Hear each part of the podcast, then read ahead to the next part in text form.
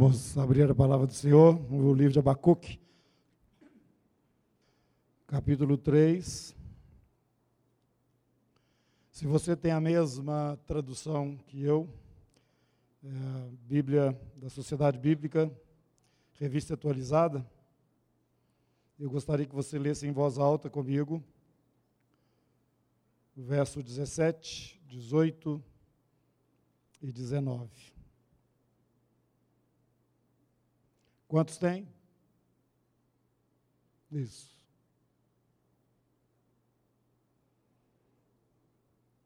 Abacuque, capítulo 3, verso 17, 18 e 19. Vamos lá? Ainda que a figueira não floresça, nem haja fruto na vide, o produto da oliveira minta, e os campos não produzam mantimento, as ovelhas sejam arrebatadas do aprisco e nos currais não haja gado. Todavia eu me alegro no Senhor, exulto no Deus da minha salvação. O Senhor Deus é a minha fortaleza e faz os meus pés como os da corça e me faz andar altaneiramente. Até aí. Amém. Senhor, nós temos a tua palavra diante de nós e temos o teu espírito em nós e no nosso meio. Nós te agradecemos de todo o nosso coração, porque não fomos nós que te escolhemos, o Senhor que nos escolheu. Tua misericórdia chegou na nossa vida, nos alcançou, perdoou os nossos pecados através do sangue do Cordeiro, nos fez novas criaturas. E hoje nós podemos entrar na tua presença e te adorar de verdade, em espírito. E a nossa adoração chega até o Senhor no teu trono de glória. Te peço, Espírito Santo, que o Senhor nos sonde, nos conheça aqui, para que ninguém se sinta escondido nessa hora, mas que também ninguém se envergonhe por saber que o Senhor é, pela, é pelo teu próprio amor que faz brilhar a sua luz em nós para que possamos ser transformados dia após dia à imagem e semelhança do teu filho. Por isso brilha, Senhor. Faz conhecidos nossos próprios sentimentos, motivações, pensamentos, torne todas as coisas claras, porque tu és luz. E na luz não pode prevalecer a mentira, na luz não pode prevalecer a treva. Deus, na tua presença, nada que não seja consoante e compatível com o Senhor mesmo pode prosperar. Por isso nós, em segurança, por causa do sangue derramado, por causa de Jesus, o nosso Senhor e Salvador, hoje à tua direita, sentado, ressurreto, já com o corpo glorificado. Ó Deus, nós então nos aproximamos confiadamente do Senhor e te adoramos e usufruímos da tua presença e bebemos da tua palavra, Senhor Deus, e somos edificados pelo teu Espírito Santo. Obrigado em nome de Jesus. Amém. É, antes que a gente desenvolva aqui um pouco nesse texto, saber por que, que o Abacuque escreveu essas coisas, eu gostaria de te lembrar o seguinte, que exatamente agora, né, nós estamos fazendo um ano que viemos para esse lugar. Quantos estavam aqui no dia 31 do ano passado, na virada do ano? Glória a Jesus, está vendo? Tem um ano nós chegamos aqui, as coisas estavam todas reviradas, né? tudo cimento à, à vista, e o tempo passou. Nós tivemos já um ano, e a graça do Senhor foi vista aqui, nesse lugar onde vocês estão. Ficou tão bonitinho, vocês não acham? Que lugar todo. É provisório ainda, estamos no estacionamento do prédio definitivo, mas está muito bom. Nós vamos ficar aqui um tempo enquanto as outras lajes aí estarão sendo construídas, mas estamos no sentido aqui muito felizes com esse espaço que o Senhor nos deu. Nós chegamos aqui arrastando mala, eu lembro que a Anjinha, levanta a mão aí, Anjinha. É você mesmo. Desculpa, eu estou falando seu nome errado, irmã. É Ângela que você chama? Esposa do Clécio? Então levanta a mão, é você mesma me falou aqui, ó, num dos, daquelas reuniões que nós tivemos aqui no ano de 2015, né? E você falou. 16, isso, 2016. Eu me lembro que você falou o seguinte: eu estou vendo o Senhor é, falando que o pessoal está vindo para cá com as malas na mão. Eu lembro disso. Foi exatamente o que aconteceu. Foi o Senhor que te falou. Na hora eu tive essa percepção, esse entendimento, porque o Senhor já tinha colocado no nosso coração essa determinação de vir para cá, independente das coisas estarem né, prontas, como nós gostaríamos. E, e foi o que aconteceu. E muitos irmãos vieram, estou lembrando ali, ó, olha lá, o Newton. O Newton foi um dos bravos aí, carregou armário, carregou. Nossa, foi muita coisa. Quantos mais ajudaram carregando coisa aqui, lavando chão? Olha lá, o Clécio, Samuel, aí, esse pessoal todo. Gustavo, Jorge. E agora vocês estão confortáveis nesse lugar, ar-condicionado. O som já está quase 100% redondo. Muito bom, graças a Deus. Esse é um sinal do favor do Senhor. Meus irmãos, este momento que a comunidade veio para cá, foi o pior momento econômico que o Brasil viveu desde o dia que eu nasci. Tá? Agora, dizem que é desde que começou a República, aí eu não sei. Aí eu já não sei te informar. Mas a situação ficou ruim demais, ainda não está boa, e nós sabemos, estamos vivendo, estamos lutando aí, este ano todo, orando diante do Senhor, para que o Senhor visite a nossa nação, todos os domingos. E eu disse, nós vamos fazer ainda. Não fizemos, nós vamos fazer. Nós vamos botar um mastro comprido aqui em cima, já que nós estamos em cima da cidade, e vamos botar uma bandeira do Brasil aqui para todo mundo ver. Para que fique sabido que aqui existe uma intercessão por essa nação e nós não estamos dormindo. Sabemos que é através do clamor da igreja que as coisas realmente são alteradas no mundo espiritual e também no mundo natural. Glória a Jesus por estas coisas que vocês estão vendo, estamos todos aqui saudáveis, muitas lutas, muitas tribulações esse ano, lutas como Paulo fala, né, por dentro, por fora, pela direita, pela esquerda, mas nós somos mais do que vencedores em nome de Jesus. Meus irmãos, tem um poder presente na igreja que é imbatível. Esta é a vitória que vence o mundo, a nossa fé. Glória a Jesus.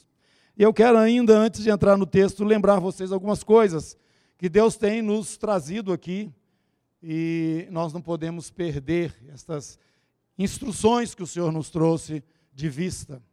E eu quero agora fazer lembrado o irmão. Estamos começando daqui a alguns minutos o próximo ano. Divide-se assim é, os tempos, né, aqui na nossa época. Né, e nós vamos começar uma contagem nova daqui a um pouquinho, dos meses, dos, dos das semanas, dias e, e ano, e dia, semana, mês e ano, né? que vai começar daqui a pouco. É, e nós precisamos ajustar nossos relógios. Estou me referindo ao fato de que o Senhor nos disse que esses dias seriam difíceis mesmo. E a tendência é exatamente essa dificuldade crescendo do lado de fora, no mundo.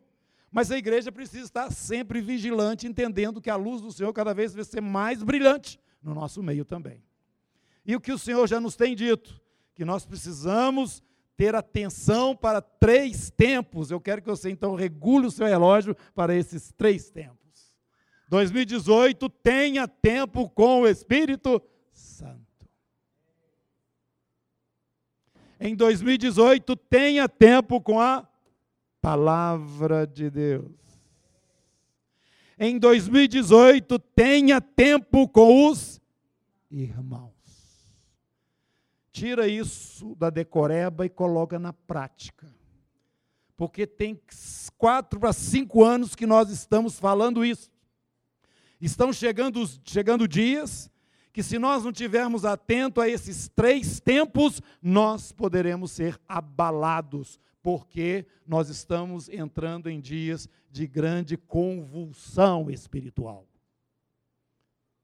Quantos há quatro anos ouviram falando isso pela primeira vez? Presta atenção, regula o seu relógio. Quem não ouviu, está ouvindo agora, regula o seu relógio. Você vai ter que ter tempo com o Espírito Santo.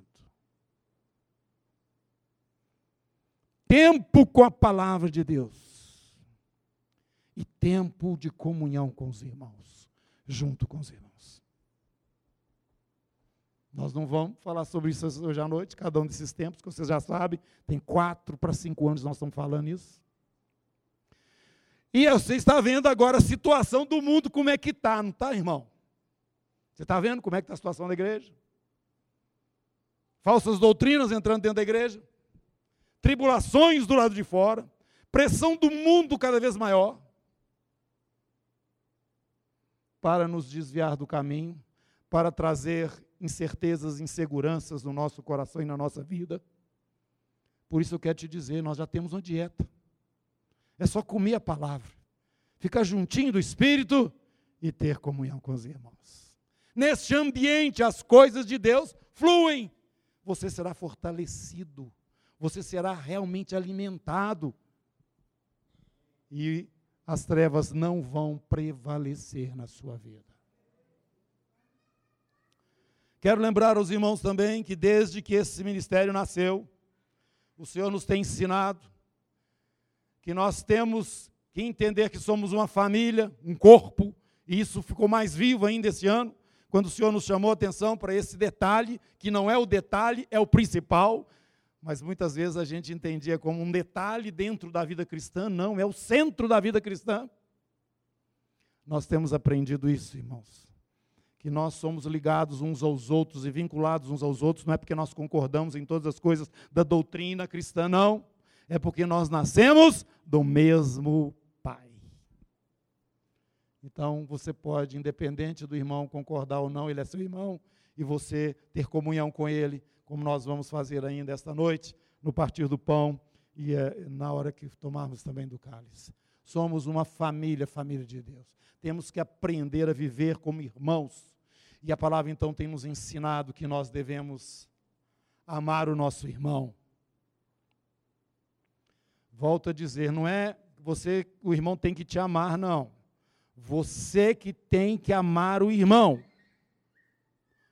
Amar, já aprendemos, não é gostar.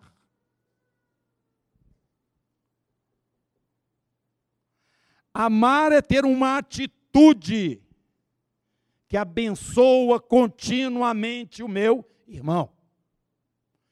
Eu tenho que ter uma atitude positiva em relação ao meu irmão, até mesmo ao ponto de dar a minha vida por ele, mesmo sem gostar dele. Porque amor é uma obediência que devemos, é, é uma ação de obediência que devemos ao Senhor, porque ele disse: Isso vos mando, então obedeça. Como filho de Deus, independente de você gostar do irmão, achar ele bonito, as coisas que ele fala te agrada, a maneira dele ser, ser uma coisa é, que é boa, legal e tal, e ter empatia, independente dessas coisas, nós somos muito diferentes uns dos outros. Você tem que amar esse irmão ao ponto de dar a vida por ele.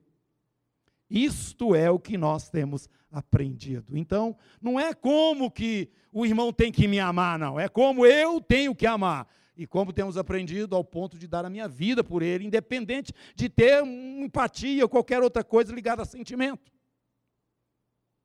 Então, nós estamos reforçando o que o Senhor já nos tem dito há muitos anos. Como que eu devo amar meu irmão? Fraternalmente, sem hipocrisia ardentemente, intensamente, de fato e de verdade, constantemente, assim como Jesus nos amou. E nos ama até agora, né? O Senhor já tem nos falado disso, irmãos. São coisas que são valores que o Senhor já trouxe para dentro de, de, desse ministério e nós não podemos abrir mão dessas direções e instruções que o Senhor nos tem dado.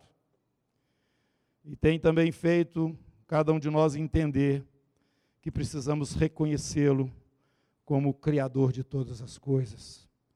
E a partir daí, adorá-lo como Deus eterno que Ele é, em espírito e em verdade. E não somente como nosso Criador e o Criador de todas as coisas, como Deus que Ele é, nós temos que adorá-lo porque Ele é o nosso Pai amado. Nós precisamos temer o nome do nosso Deus. Nós precisamos cultuar o Senhor de verdade. Enquanto cantávamos e tínhamos expressões diante do Senhor, eu perguntava ao Senhor: Isso está chegando até o teu coração, Senhor? Ele falou para mim: Todos que aqui estão fazendo isso que fazem em espírito e em verdade estão alcançando o meu coração. Agora, os que não estão fazendo isso dessa maneira, não. Precisamos entender, irmãos, que o Senhor já nos trouxe essa revelação desde que nascemos como ministério. O Senhor é o centro de todas as coisas. Não adianta você ser uma pessoa tão efetiva, tão produtiva no reino de Deus, sem esse entendimento de que Ele é o centro e a razão de tudo. E tudo que é feito deve ser feito por Ele, para Ele, para a glória dEle, para que haja realmente um valor eterno no que é feito. Você é muito efetivo, Éfeso, em tudo que você faz, mas você deixou o seu primeiro amor. Então, volte, porque se você não voltar, eu vou remover os teus candeeiros. Nós temos aprendido isso, irmãos. Não adianta a gente fazer muita coisa para o Senhor que a gente acha que Ele está dando muito valor quando Ele está olhando o seu coração. Você não pode dar nada ao Senhor a não ser adoração verdadeira. Todas, todas as outras coisas, irmão, é, para ele não tem problema. Quer dizer, ele não é que ele depende da nossa adoração, mas é alguma coisa que não vai não vai alterar nada para o Senhor. Para ele o grande e o pequeno é igual. Para nós aqui é diferente, vai não. A maneira como nós lemos, entendemos e percebemos as coisas é bem diferente da dele, e ele chega a dizer pelo profeta Isaías: Os meus caminhos são mais altos que o caminho de vocês, assim como os céus são mais altos que a terra. E, os, e o que eu estou pensando aqui, os meus pensamentos, são muito mais altos que o de vocês. Assim como os céus são mais altos que a terra. Agora você dá conta de medir isso? Então, meus irmãos, nós temos que entender o Senhor na posição dele e temos que adorar a Deus. Você pode falar, ah, eu não sei como é que faz isso, dá, dá seu jeito. Dá seu jeito, dá, arruma um jeito. De fazer ele se entender adorado por você. É isso que tem que acontecer. Todos que aqui estão, em espírito e em verdade, se expressando diante de mim, estão realmente me adorando. Está chegando até o meu coração. Os que não estão assim, não. O Senhor nos tem feito entender aqui a importância da comunhão uns com os outros. Porque se nós somos da mesma família, nós temos então que entender que somos esse corpo que Jesus falou, do qual Ele mesmo é o cabeça. A nossa relação não pode ser uma relação assim como é, empresários, comerciantes, amigos, gente que encontra para fazer coisas que gostam juntos. Não. Nós somos irmãos em Cristo Jesus.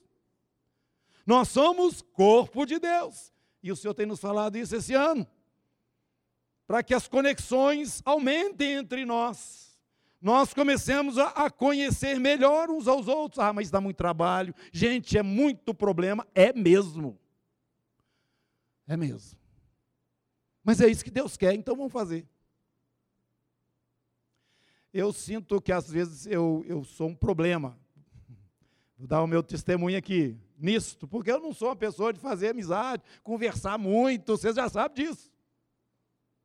Agora Deus está falando, chega junto. Vai conhecer mais. Você, meu Deus, o que, que eu faço? Eu chego, fico calado, a pessoa fica assim incomodada, o que, que ele está pensando, o que, que ele está achando, não sei como é que é isso, vai acontecer, mas eu não estou nem ligando. Sabe por quê? Da mesma forma que eu preciso de saber como é que você é, te conhecer, chega você também precisa de saber quem que eu sou. Eu sou assim mesmo.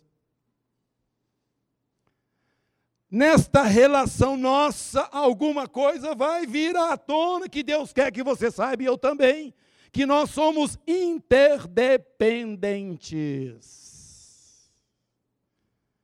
tem um cabeça que é Jesus, mas tem braço, tem perna, tem olho, tem ouvido.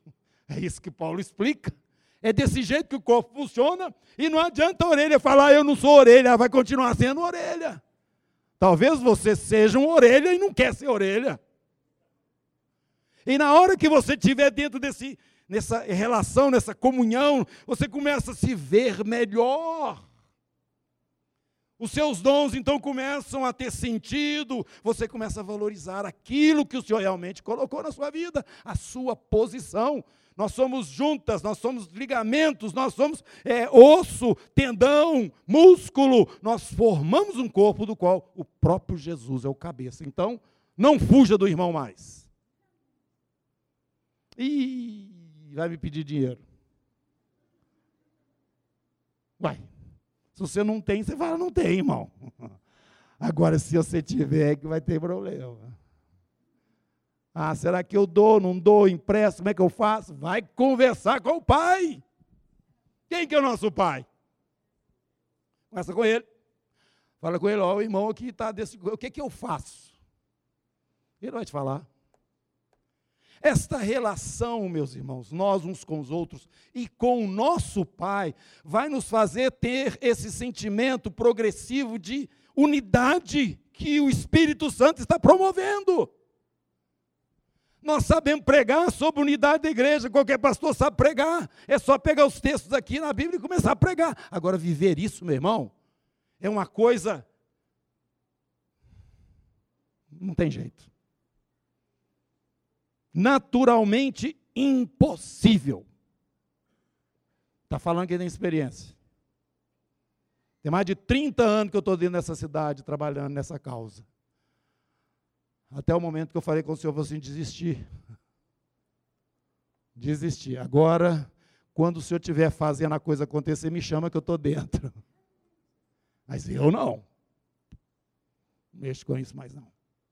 É impossível, irmão. Mas quando nós começamos a obedecer o Senhor, como Ele tem nos ensinado aqui nesse ministério, nós precisamos realmente uns dos outros, precisamos entender porque quanto é, é, agir nessa direção, porque quanto mais agimos assim, mais nós vamos entender a nós mesmos e nos perceber neste corpo que é o corpo do Senhor Jesus. Então não fique preocupado, quem está mandando te dá condições, viu? Se a coisa ficar, ficar empepinada, você chama o pastor. Se não der, eu chamo o presbítero. Se não der para ninguém, você apela para o Senhor. Eu estou falando assim no sentido de agora é só o, Senhor, só o Senhor mesmo me ajuda aqui. Ele é o nosso socorro bem presente na nossa tribulação, na nossa luta, na nossa dificuldade. Pergunta para ele, ele vai falar. Bom, essas coisas todas foram bem enfatizadas aqui é, nesse ministério e o Senhor nos tem feito é, reforçá-las hoje, no final deste ano, para que elas não fiquem perdidas. Estamos entrando então em 2018 e este é o texto que nós vamos estar desenvolvendo aqui um pouquinho. Abacuque é, está dizendo aqui que a situação está precária, precária não, precaríssima.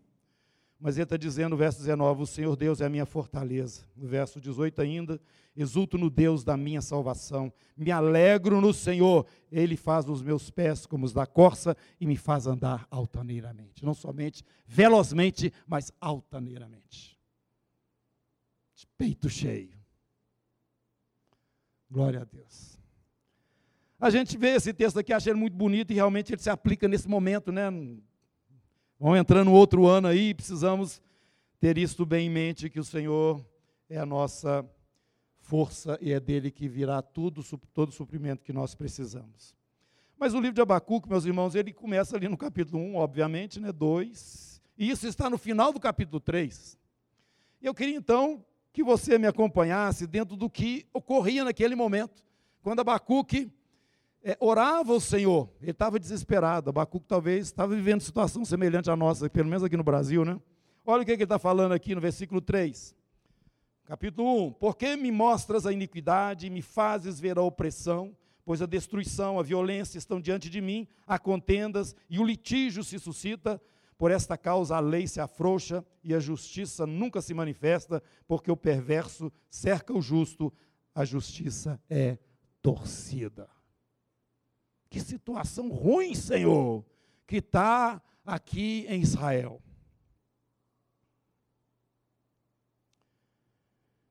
Aí o Senhor responde para ele: Vede entre as nações, olhai, verso 5, maravilhai-vos e desvanecei, porque eu vou fazer uma coisa nesses dias aí, uma obra tal que vocês não vão crer, quando for contada. Pois eu, pois eis que suscito os caldeus, os babilônicos, né? Nação amarga e impetuosa, que marcha pela largura da terra para apoderar-se de moradas que não são suas. Abacuque, eu estou trazendo juízo, eu estou trazendo disciplina. Está levantando uma nação que vai chegar aí e vai varrer. Vai varrer. Essa história aí vai ficar diferente. Eu não estou dormindo, não, estou vendo isso tudo que você está vendo. Mas aí o Abacuque assustou. Por que, que ele assustou? Verso 12. Não és tu desde a eternidade, ó Senhor, meu Deus, Ó meu santo, não morreremos.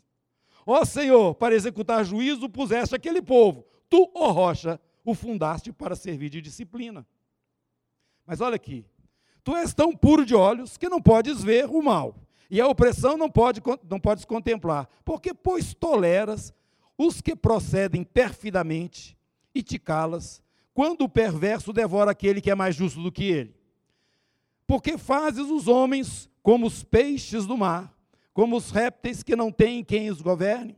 A todos levanta o inimigo como o anzol. Pesca-os de arrastão e os leva na sua rede varredora, por isso ele se alegra e se regozija. O que que Abacuque está falando? Senhor, vem juízo. Nós não vamos morrer, não, mas vem juízo, vem justiça. Mas quem está trazendo isto sobre nós, eles são piores do que nós. Como é que o senhor pode fazer uma coisa dessa? Ele continua, verso 16: Por isso eles, né, oferecem sacrifício à sua rede e queimam incenso à sua varredora. Quer dizer, eles adoram aqueles próprios instrumentos que eles usam para destruir os outros. E a sua porção é enriquecida, tem gordura na comida. Acaso continuará por isso esvaziando a sua rede e matando sem piedade os povos? Essa linguagem que o profeta Abacuque usa. Senhor, mas eu não estou entendendo. Esse povo é um povo idólatra. Esse povo adora qualquer coisa, adora lá os, os, os astros dos céus. Eles adoram. É um povo que não tem, não tem norte. Eles é que vão fazer essa disciplina? Como que pode uma coisa dessa acontecer. Aí, capítulo 2. Eu vou ficar aqui na minha torre de vigia, vou me colocar sobre a fortaleza e vigiarei para ver o que Deus me dirá e que resposta eu terei da minha queixa. Responde, Senhor. Como é que isso pode estar acontecendo? Ele então ficou lá vigiando e esperando, e o Senhor respondeu. Verso 2. Escreve a visão, grava sobre tábuas, para que a possa ler até quem passa correndo. Eu estou te respondendo. Escreve o que a visão que eu estou te dando. Para todo mundo ver, vai ser um outdoor. Mesmo quem estiver correndo, vai saber ler que é isto que estará acontecendo. Meus irmãos, no capítulo 6, no versículo 6 em diante, você vai ver o Senhor falando para a visão para o profeta. Dentro dessa visão, ele fala como que ele vai julgar esse povo. Também, esse povo que vai ser usado para a disciplina de Israel. E entre as várias coisas que o Senhor está falando, ele diz aí no verso é, 13: Não vem do Senhor dos exércitos que as nações labutem para o fogo e os povos se fatiguem em vão? Realmente é isso que está acontecendo no mundo, viu gente? Porque isso tudo aqui vai mudar. Por quê? Verso 14: pois a terra se encherá do conhecimento da glória do Senhor, como as águas cobrem o mar. No meio de todo esse juízo que eu vou trazer para esses que são iníquos realmente, que vivem desta forma, são soberbos neles mesmos, acham que são todos suficientes em suas próprias forças e recursos. Este é o soberbo. Eu não tenho prazer nele. E ele será destruído. E a forma como isso acontece, está descrito aqui, nesse texto que é a visão que o Senhor manda o Abacuque escrever. Mas aqui no capítulo 2, um pouquinho antes dele dizer como que é a visão, olha o que, que o Senhor está dizendo para Abacuque. Verso 3: Porque a visão ainda está para cumprir-se no tempo determinado, mas se apressa para o fim e não falhará. Se tardar, espera-o, porque certamente virá e não tardará. Eis o soberbo. Sua alma não é reta nele, mas o justo viverá pela sua fé. O que, que isso tem a ver? O que, que isso tem a ver? Essa palavra fé, que está escrita aqui, significa firmeza, significa fidelidade, estabilidade, fé, firmeza, estabilidade. Todos os povos, e não levantarão, pois, todos estes contra ele um provérbio, provérbio e um dito zombador, dirão: Ai daquele que acumula o que não é seu, até quando? E daquele que a si mesmo se carrega de penhores. Não se levantarão de repente os seus credores, e não despertarão os que, hão, os que te hão de abalar, tu lhes servirás de despojo. É isso que vai acontecer com o soberbo.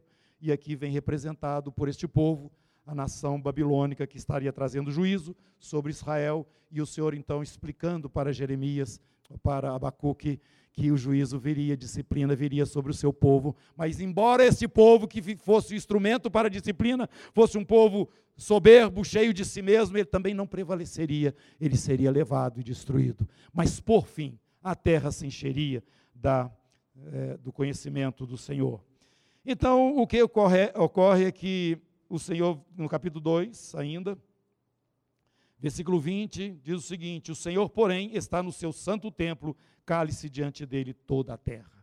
E assim ele termina essa visão.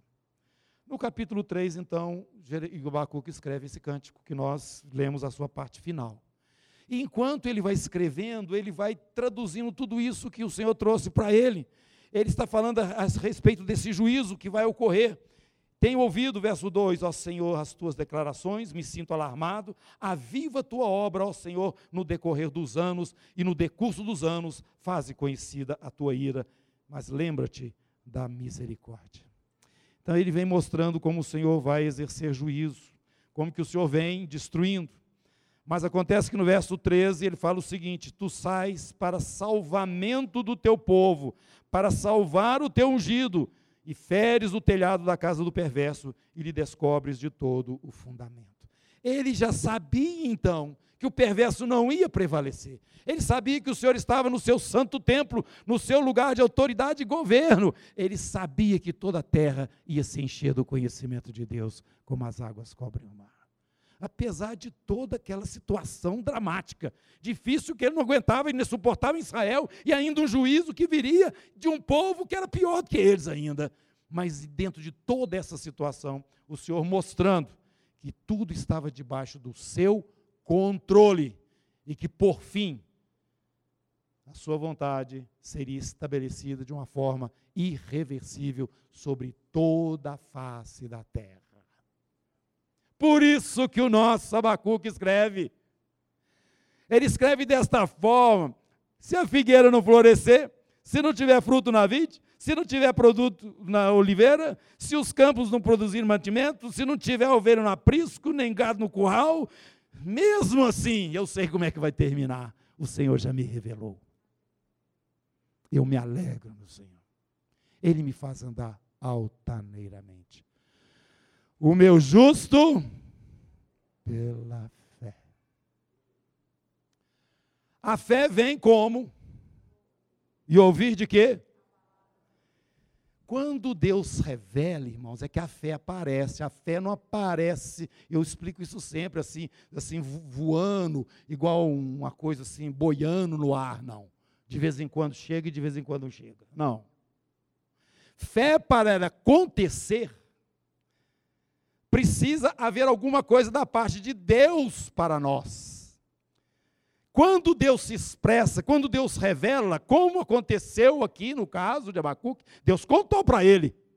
Ele estava desorientado, ele não sabia como é que as coisas iam acontecer. Mas depois que ele ouviu, agora não. Agora eu estou seguro. Agora eu sei para onde eu estou. A fé vem pelo ouvir e ouvir a revelação, a palavra, aquilo que Deus está dando, a visão de Deus. Que coisa maravilhosa! Dentro do livro de Ageu nós temos é, é, é, assim esse esta semente da revelação que hoje alcança todos nós no período da nova aliança. Por quê, irmãos? Porque Deus revelou para ele, a fé brotou, e quando a fé brota, a esperança chega, e a esperança então se aloja no coração. A fé já me deu a visão. Eu sei para onde que eu estou indo, portanto eu espero com confiança. Amém? Paulo fala lá em Romanos capítulo 8. Se eu espero, quer dizer que ainda não chegou. Mas eu sei que vai chegar. Então eu espero. Agora, o que me dá essa certeza, essa convicção é a fé. A fé é a certeza das coisas que se esperam. A convicção de fatos que se não veem nos olhos naturais, mas nós estamos esperando. Capítulo 13 de 1 Coríntios.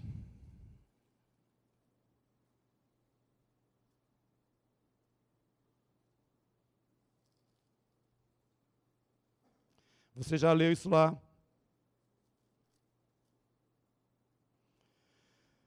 versículo 13. 13, 13.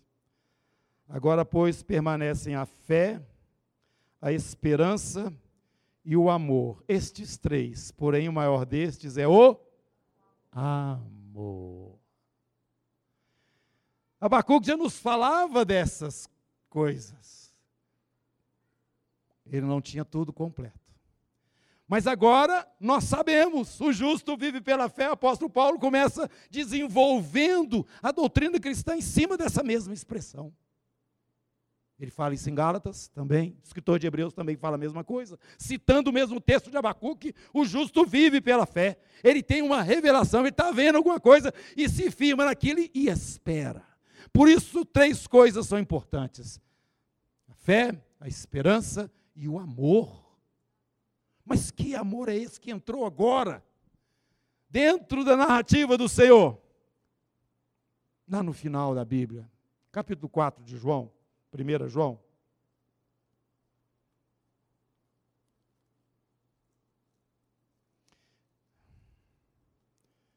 Capítulo 4, 1 João. Versículo 8. Aquele que não ama não conhece a Deus, pois Deus é. No capítulo 13, Paulo está explicando o seguinte, gente, eu posso ter tudo, tudo, tudo, tudo, tudo, fé também, esperança, falar a língua de tudo, de, dos anjos, dos homens, dar o meu próprio corpo, se eu não tiver amor, no final, estou com nada. E ele continuou falando o seguinte: o amor jamais acaba. Revelação maravilhosa do Senhor. Como que nós vamos entrar nesse esse momento glorioso que toda a terra vai se encher do conhecimento de Deus, este Deus que está no seu santo templo, cale-se diante dele, esse Deus poderoso, glorioso, ele tem prometido socorro para o seu povo salvação para o seu povo, tem uma esperança, porque uma revelação veio, veio da parte de Deus. Agora, para que tudo isso ocorra, tem que ter amor manifestado. Agora, no princípio, era o amor. O amor estava com. O amor era Deus. Porque Deus é amor. Então Deus vem, o amor vem e vira gente, como você. O amor, Deus é amor. Ele se manifestou em carne e osso. Quando curou o cego, o cego prostrou e adorou. Ele não repreendeu o cego. Adoração só a Deus. Quando ele se apresenta para, para o, o Tomé, Tomé assustado, Jesus fala para ele, põe aqui a mão, dedo aqui, vê, sou eu mesmo. Tomé diz, Senhor meu e Deus meu. Ele não repreendeu Tomé. Quando Jesus fala, os teus pecados estão perdoados, pega o teu leito, vai embora. Quem que é esse que até perdoa pecados? Só Deus que pode perdoar pecados. Deus é amor.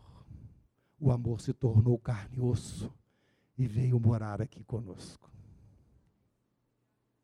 Trouxe uma revelação, trouxe a salvação, trouxe a visão de que Deus está formando uma família. E que, por fim, Ele não apenas há de salvar, remover a condenação, mas também Ele há de glorificar. Juntamente com o seu unigênito, o seu próprio Filho, Jesus ele nos faz então co-herdeiros com Ele de toda essa maravilhosa salvação que Ele está prometendo desde a antiga aliança. Irmãos, eu queria que os irmãos já trouxessem os elementos da ceia, por favor. Já venham aqui para frente. O Senhor se manifestou e trouxe para nós esta revelação maravilhosa que nós somos hoje a sua família, nós somos o seu povo e ele vem nos buscar. Efésios capítulo 1. Por que, que ele vem nos buscar? Porque hoje nós somos povo dele, família tu, sua. E a quem também vós, capítulo 1, verso 13, depois que ouviste a palavra de verdade, o evangelho da vossa salvação, tendo nele também crido como quem ele realmente é vocês foram selados com o Santo Espírito da promessa, o qual é o penhor, ele é o penhor da nossa herança, o Espírito Santo que está conosco hoje, até que ele resgate a sua propriedade, que somos nós, em louvor da sua glória. Colossenses capítulo 3, Efésios, Filipenses, Colossenses. Então o apóstolo nos recomenda: Irmãos, se fostes ressuscitados juntamente com Cristo, buscai as coisas lá do alto, onde Cristo vive, assentado à direita de Deus. Pensai nas coisas lá do alto, não nas que são aqui da terra, porque morrestes e a vossa vida está oculta juntamente com Cristo em Deus. Quando Cristo, que é a nossa vida, se manifestar, então vós também sereis manifestados com Ele em glória. Ele não tomou como usurpação o ser igual a Deus. Ele era Deus, não era usurpar. Mas a si mesmo se humilhou, assumindo a forma de servo, e se humilhou até assumir a posição de um maldito. Foi crucificado em nosso lugar. O amor desceu do céu, se manifestou para nos trazer a concretização dessas promessas gloriosas do Senhor para nossas vidas. Na cruz ele foi rasgado, seu sangue foi vertido e a vida de Deus chegou até nós. O sangue do Cordeiro foi derramado para que nós fôssemos feitos hoje família do Senhor. Vem aqui, pega o cálice e também o pão, você que é um filho do Senhor, que já entregou a sua vida a Ele e que hoje faz parte dessa família gloriosa.